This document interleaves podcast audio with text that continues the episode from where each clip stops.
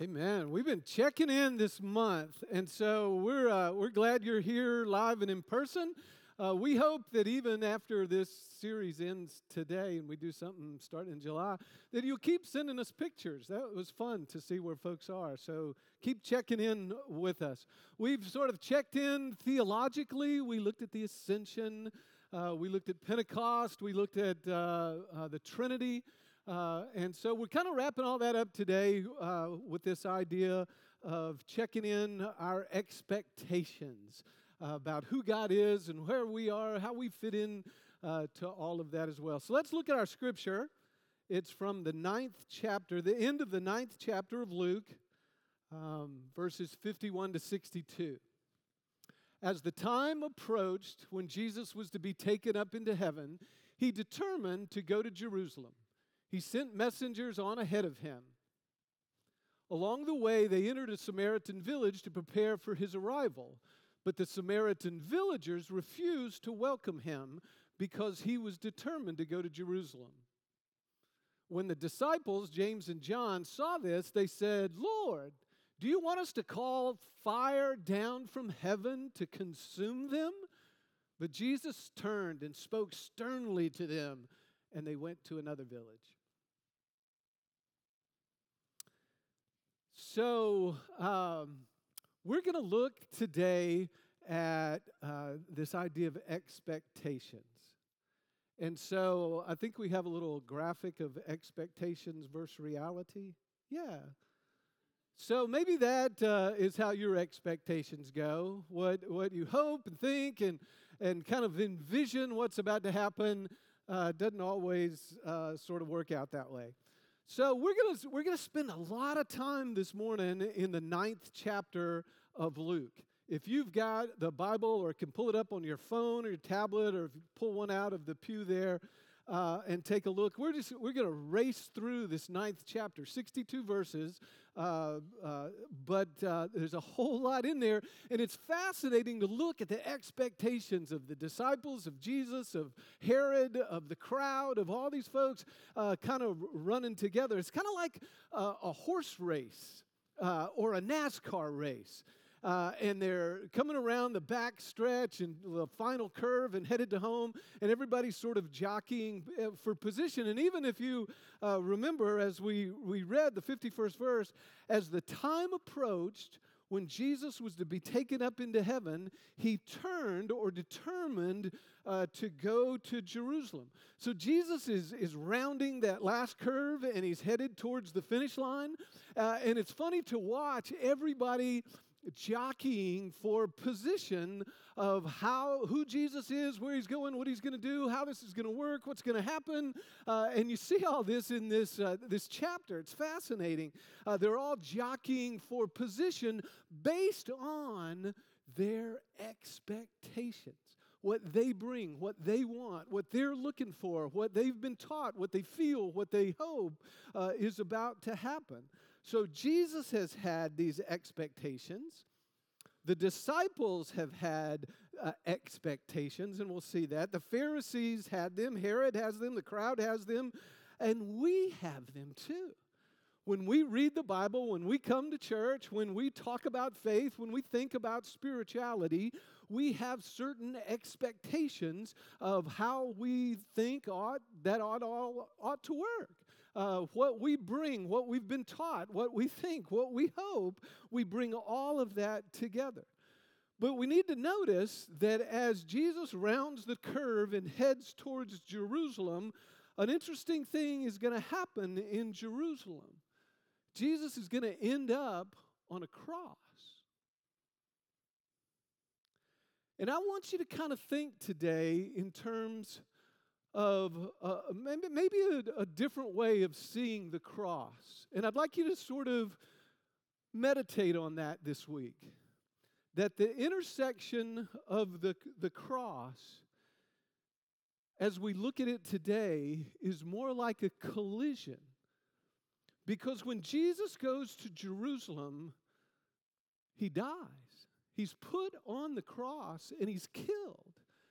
It's not just an intersection. It's not just a joint where that's fancy. It's a collision. It's a violent collision.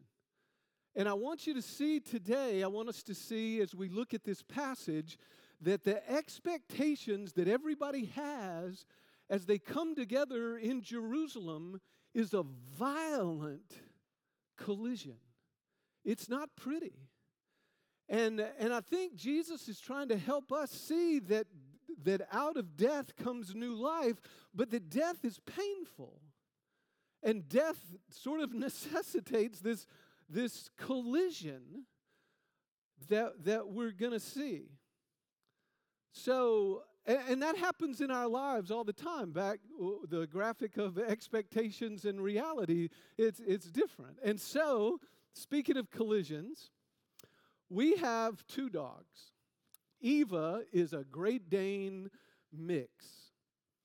She's 10 years old. And Baxter, that's not Eva, but looks a lot like that. Baxter is a boxer that we have that's about 5 years old. And so they play together. They do a lot of things together. Eva has cancer and is not going to be around much longer. And so Sherry and I decided that we wanted to back up, Eva is the best dog in the whole world. And so we wanted to get a puppy to bring in so that Eva could rub off and that the puppy would be the second best dog in the world. Baxter, the boxer, just isn't in the running for the second best dog in the world. Baxter's a great dog, but just not in the same sort of category as Eva. And so we thought, again, expectations. I heard some of y'all laughing. Expectations. This is what Sherry and I actually talked about this. Let's bring the puppy in and let Eva just rub off on the puppy. So this is what we got, the picture. An 8-month-old, and it's that kind of dog. That's an older dog. I didn't have a good picture of my puppy. So Luna is a 8-month-old Cane Corso Mastiff. And so we brought a 50-pound puppy into our house. So again, our expectations are here. The reality of a 50-pound puppy in our house is way all over here. It's a mess. She's as sweet as she can be, but it's fun. And so we're still hoping that Eva will rub off a little bit onto Luna. But we'll have to wait and see. So let's go back and sort of charge through chapter 9 of Luke, if you will. And so Luke chapter 9 starts off with two events where Jesus is trying to, kind of like Sherry and I with the puppy, trying to control the expectations. Jesus is trying to say, hey, here's where we're going. Everybody else is over here going this way, and Jesus is trying to corral everybody and say, here's some ideas to think about. And so the first story, chapter 9, starts off with Jesus gathering the disciples, verses 1 through 6, and he sends them out with 2 points to point to God, talk about God, and to heal the sick. So Jesus is saying, okay, our agenda, our scope, your power, our work is in this direction. Point to God, heal the sick. And then drop down a few verses, verses 10 through 17. People are hungry. They come to Jesus, send them away. Jesus says, no, you feed them. And so again, Jesus' expectations is that God is generous. And God, as we sang about so wonderfully in the songs that we sang, God is for us. He's on our side. He's working with us. God wants to do good things in our lives. And so Jesus is trying, as he's rounding this final turn and headed towards the finish line, he's trying to guide the conversation and the expectations around serving, healing, and loving. Okay? So kind of hold that off over here. This is what Jesus is trying to do. In between these two stories, in verses 7 through 9, in between the disciples and the feeding, is a story of Herod. Herod, it says in that 7th verse, is confused. He's hearing about Jesus, and people are saying Jesus is like John the Baptist, but Herod killed John the Baptist, so he's confused as to who Jesus is. Herod thought when he killed John the Baptist, he wiped out this whole contingent of folks running off in this religious direction. So he's confused. His expectation was he dealt with it, it's over, and he can move on with his life, but here it comes again. So it's not dealt with, it's not over. And God is at work in this weird way these people are, and what's it going to take to end this? Verses 18 through 27. We're going to rush through this. We're going pretty quick. Jesus decides to just sort of ask the question, what are people's expectations? What are people's thoughts about who I am? So he turns to the disciples and he says, who do they say that I am? He leads the disciples in this discussion of who Jesus is, who people says he is, what's the word on the street, what are the expectations that people have?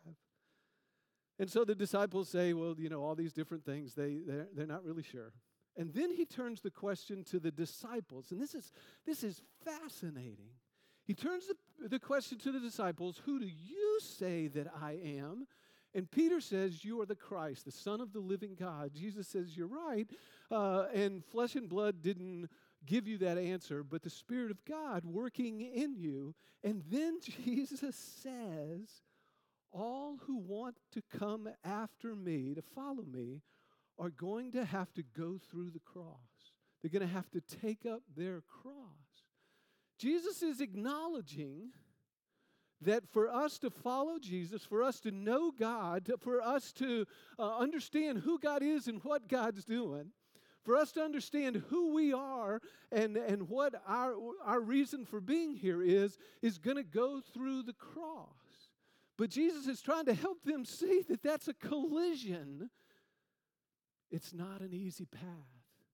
That when we come to that place of the world's view of everything and God's view of everything, when those two paths, divergent paths, come together, it's a collision. It's a violent collision. It's earth-shattering. It's life-changing. When we get to that point in our lives where we have to decide between God and the world, those are two completely different directions, as we see here in this story. Verse 37 to 43, Jesus illustrates this a little further. A boy is brought to the disciples that's sick. The disciples pray. They can't heal him. They bring him to Jesus. Jesus heals him because still the disciples are operating out of a worldview that's not yet God. And Jesus says, until you get on board, until you have this collision, until you go through the cross and come out the other side, you're just not going to get it.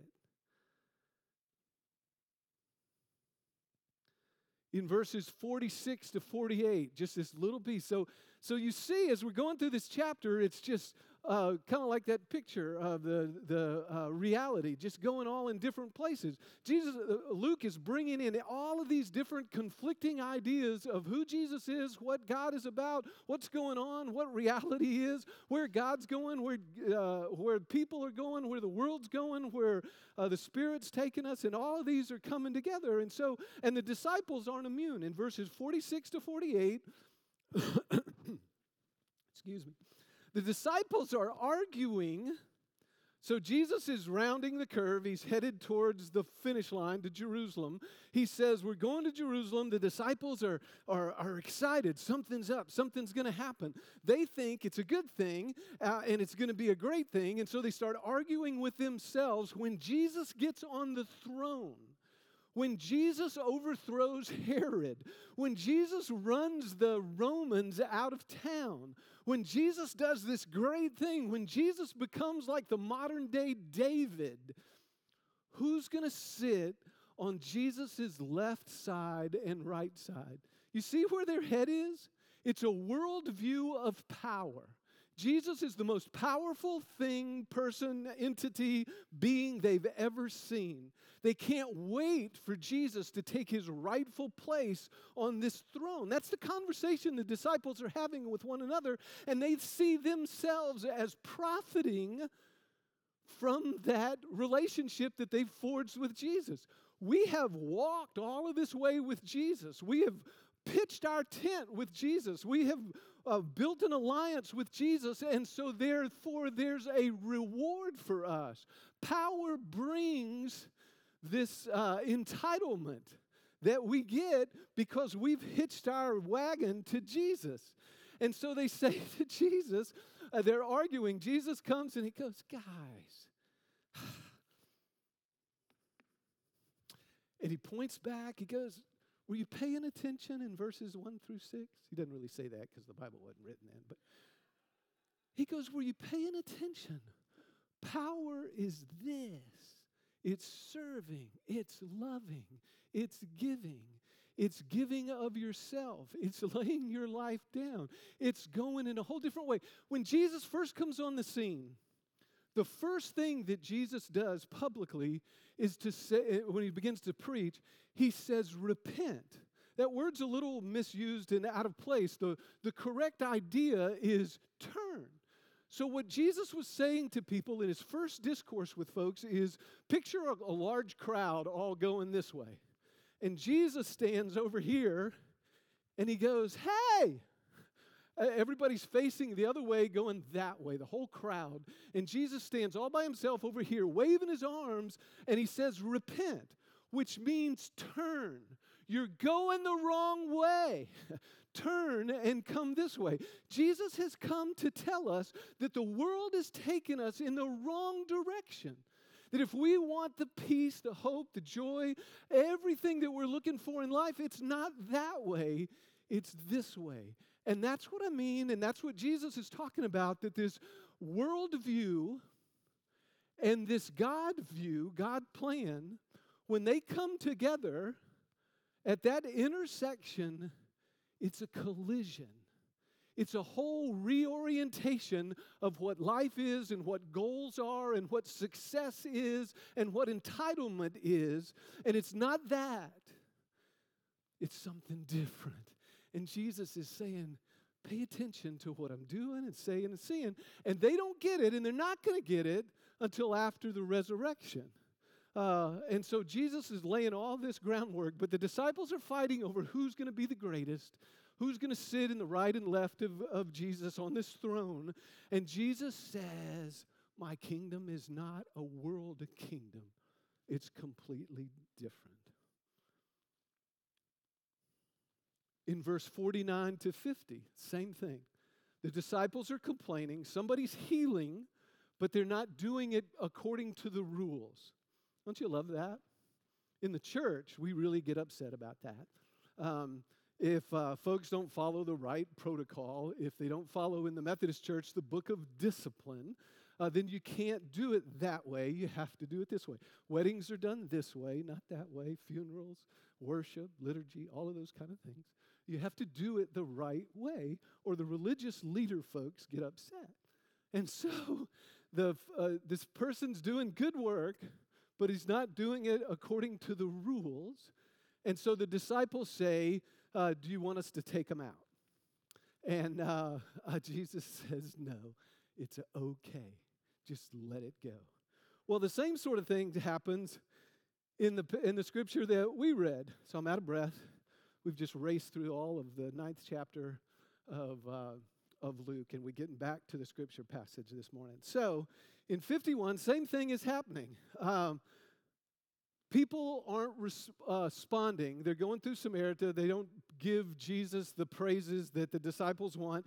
So the disciples say, again, a world view of things, "Hey, these folks aren't on board with us. shouldn't we kill them? Is that so? That's how we solve problems, right? People that we disagree with, we just take them out. People that we disagree, we put down. People that we disagree with, we belittle. People that we disagree with, we somehow make small so that we can be whatever we think we are. And Jesus again goes,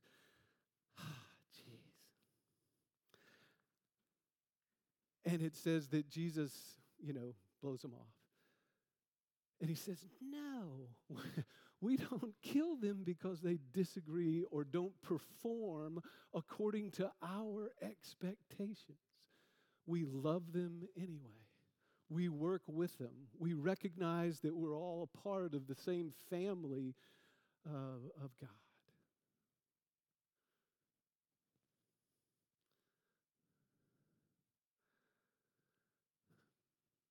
Jesus is frustrated.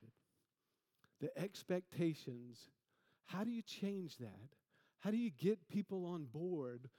How long does he wave at people? You're going the wrong way. Please turn. Come and go this way. If you want life, it's this way. So last week, if you were here, we asked you to take these little cards, come up and get them. And why are you here and what keeps you here? And so if you didn't get one of these, we'd love you to, if you weren't here last week, grab one, fill it out, put it in one of the baskets before you leave today. We'd like to know that. But some of the responses of why you're here are connection, love, worship, the music, the openness, the opportunities for service, belonging, people, friendships, non-judgments, healing, community, peace, Roswell kids. And some of the reasons why what keeps you here were worship. I feel at home here. I was raised here. Kids or parents, to hear, to follow, to grow, to check in with God because this is a safe place. To connect, to reflect, a respite from the stress, to draw closer to God, to recharge. This represents our expectations, doesn't it? To some degree, our hopes, what we hope to find and what we hope to get. And so far, I think for a lot of us, there's a draw. We're drawn into this community. We're drawn into this place. We're drawn into a closer walk with God. But if I can push this image a little bit further, it might be that you're drawn close, but to really find what it is that you're looking for, you're going to have to go through the cross. You're going to have to endure this collision. The worldview and all the things you hope, dream, expect that the world is guiding you in is going to have to come to grips with the reality that Jesus is talking about. And for some of us, that's a violent collision. It changes everything in our life. It's a reorienting of everything in our life around a new idea, new ideal, new hope.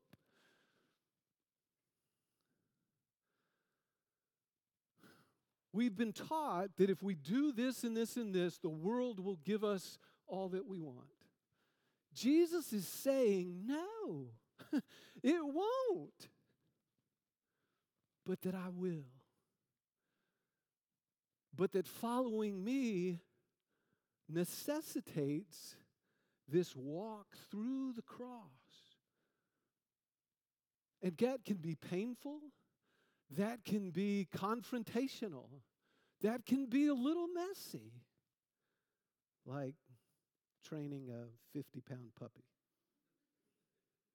The disciples are struggling with who we are, where are we going, what are we doing.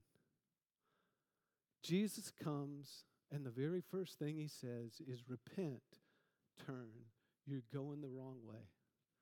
He illustrates that in the story of the prodigal son. One does it this way, one does it that way. when he says you can't serve two masters, when he says seek first the kingdom of God and everything else will fall into place, when the Old Testament says trust in the Lord, not in your own understanding, when Joshua says to the people of Israel, choose today who you will serve. I want to invite you this week, maybe. Sometimes illustrations, metaphors are helpful. Sometimes they're not. Sometimes they connect and sometimes they don't. So I don't want to push this on you, but I want you to know I've been preaching, doing religious stuff for a long time. And I don't take sermons, old sermons, and rewrite them. I just can't do that. I did that the first couple of times I preached here because I liked two sermons. But from then on, I believe that God is speaking through me, with me, uses me. That was my bargain with God when I signed up for all this. Specific to a time and a place. And so I struggle every time I preach with the congregation that I'm preaching to and what God is saying to me today. This isn't an old sermon that I like that I've dusted off. This is something I feel like God is sharing with me today, sharing with us today. It's new to me, and it's challenging me to think in terms of a cross as a collision. So I want to push that metaphor with you this week. And just leave it with you to consider, to meditate on, to think through. What if the cross really does represent a collision where what we want, where we're going, what we're doing, what our worldview is, needs in some places to really collide with God? And that God might need for our hopes and expectations of what we want and how we expect God to perform for us, maybe that all needs to die and something else grow in its place. So I'd like you to think, if you wear a cross or have a cross or put a cross somewhere, and kind of consider this week, let God speak to you through it. Is that intersection? What if that is a collision? And God's directing you to that. So in the responses that you gave about Chapel Roswell and what you get and what your expectations are, I think for a lot of us, those are hopes, dreams, expectations of what we want. But we may be getting close to that and staying comfortably around it. But to really get what we want, we might have to walk through it. Does that make sense?